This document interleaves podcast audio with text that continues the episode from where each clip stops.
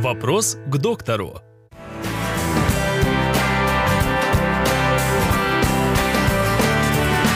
Как понять, здоровы ли мои легкие?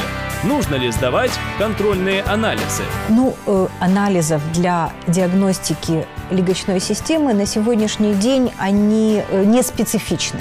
Для того, чтобы продиагностировать состояние органов грудной полости и дыхательных путей, нужно провести рентгенографию органов грудной клетки.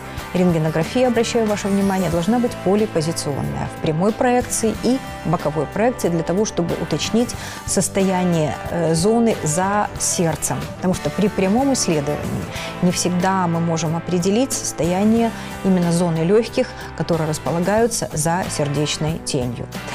А, что еще из диагностических эм,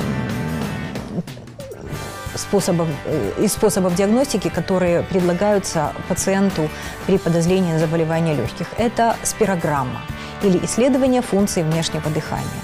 Если пациент предъявляет жалобы на наличие одышки, мы всегда ему назначаем спирограмму и определяем функциональные возможности легких.